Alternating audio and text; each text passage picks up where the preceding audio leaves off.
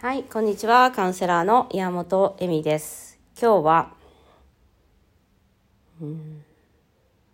何をと思ったんだっけ？あ、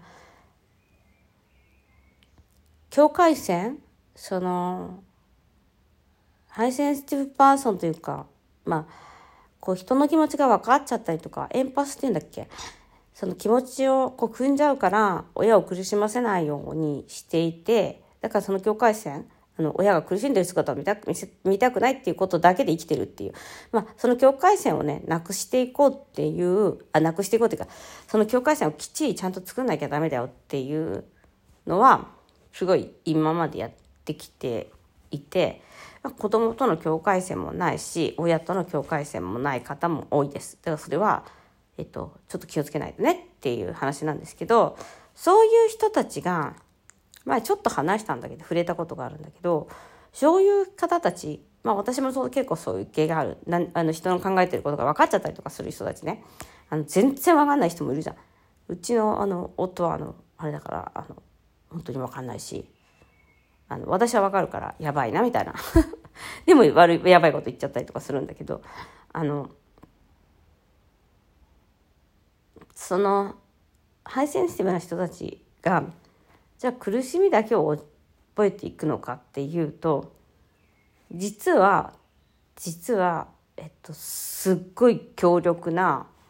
えっと何ツールになることっていうのが分かった。これすごい。まあちょっと思ってたんだけどその悪い方向にばっかりそのやっぱりその能力を使っているだけでいい方向に使うとしたら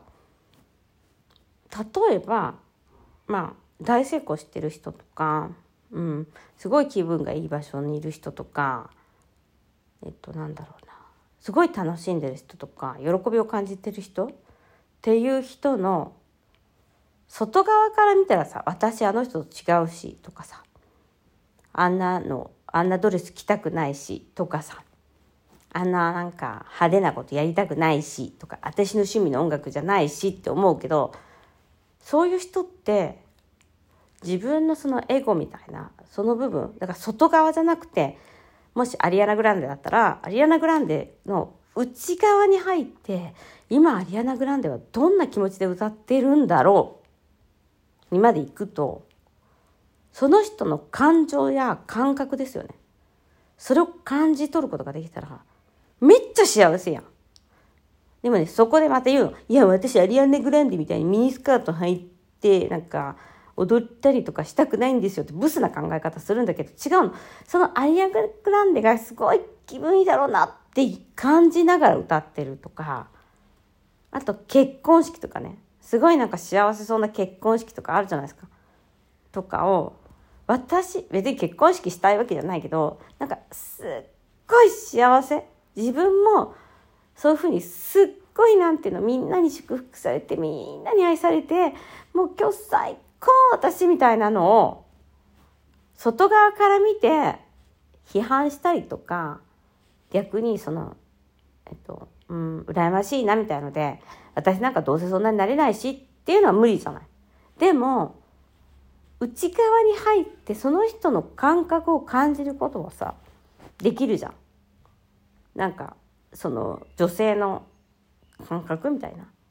もうすごい私今日綺麗で超最高みたいなやつとか。やっ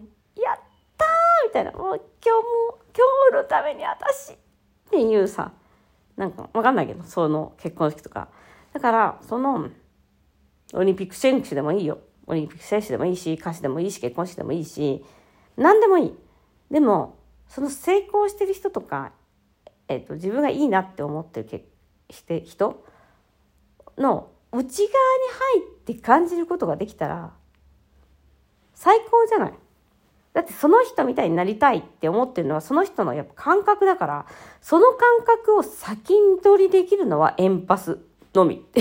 共感線がありとやる人そのどうせ私なんてっていうのが強かったりとかさその境界線がある人って人は人私は私ガチみたいな境界線がある人ってそこに幽体離脱っていうかそこに入っていくことができないでもそこに入ってその人が観客を見ている視点だとしたらなんかすっごい気分がいいわけじゃん。よくさ、ほら、コンサートのビデオとかでさ、あの、あの、歌手の視点から映してるみたいな。ボヘミアン・ラプソディもなんかそれから始まるよね、確かね。ダダダダダとかなんか入っていくみたいな音楽で。だから、それを、あの、自分にやってあげていくと、その、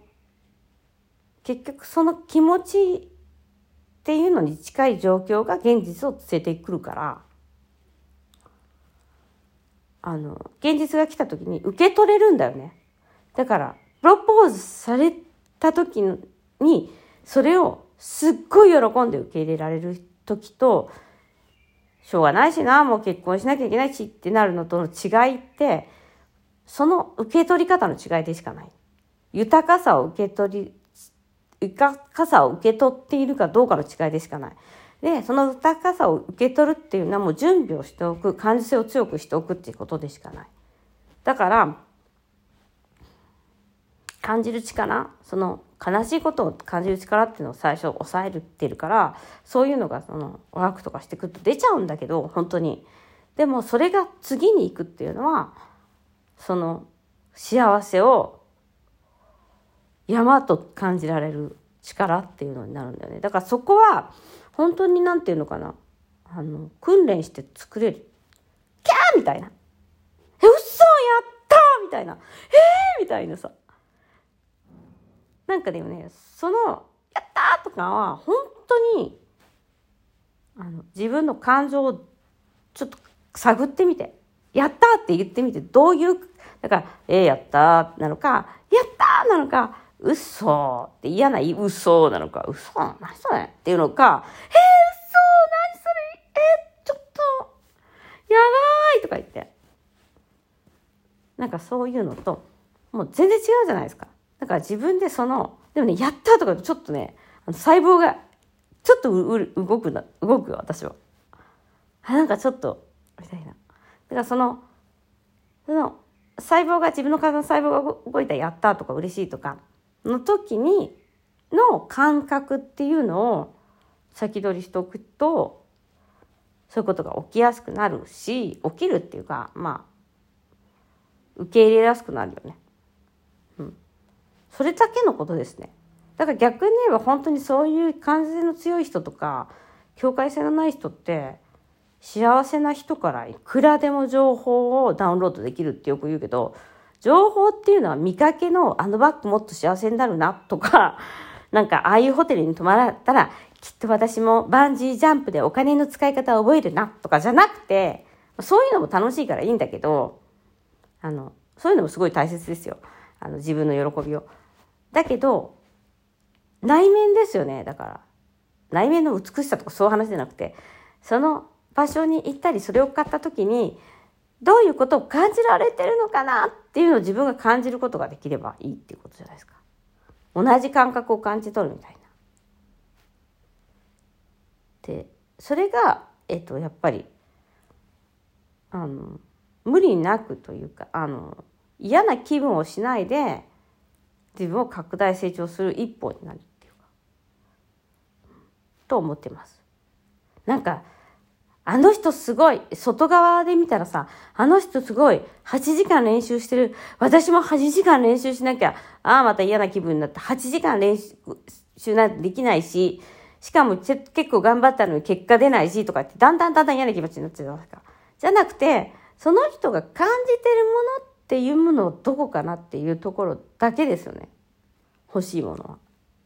だってその人、その人、その人によって、その、必要なものとか欲しいものは違うから。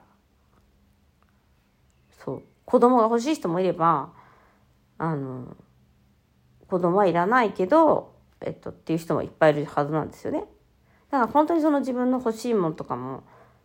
自然と選ばれても、自分の目に現れてくるはずなので、だからこそ、あの、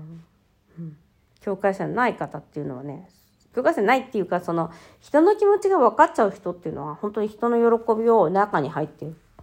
分かってあげてみて。ちょっと分かってきてみてって感じ。これはぜひね、あの、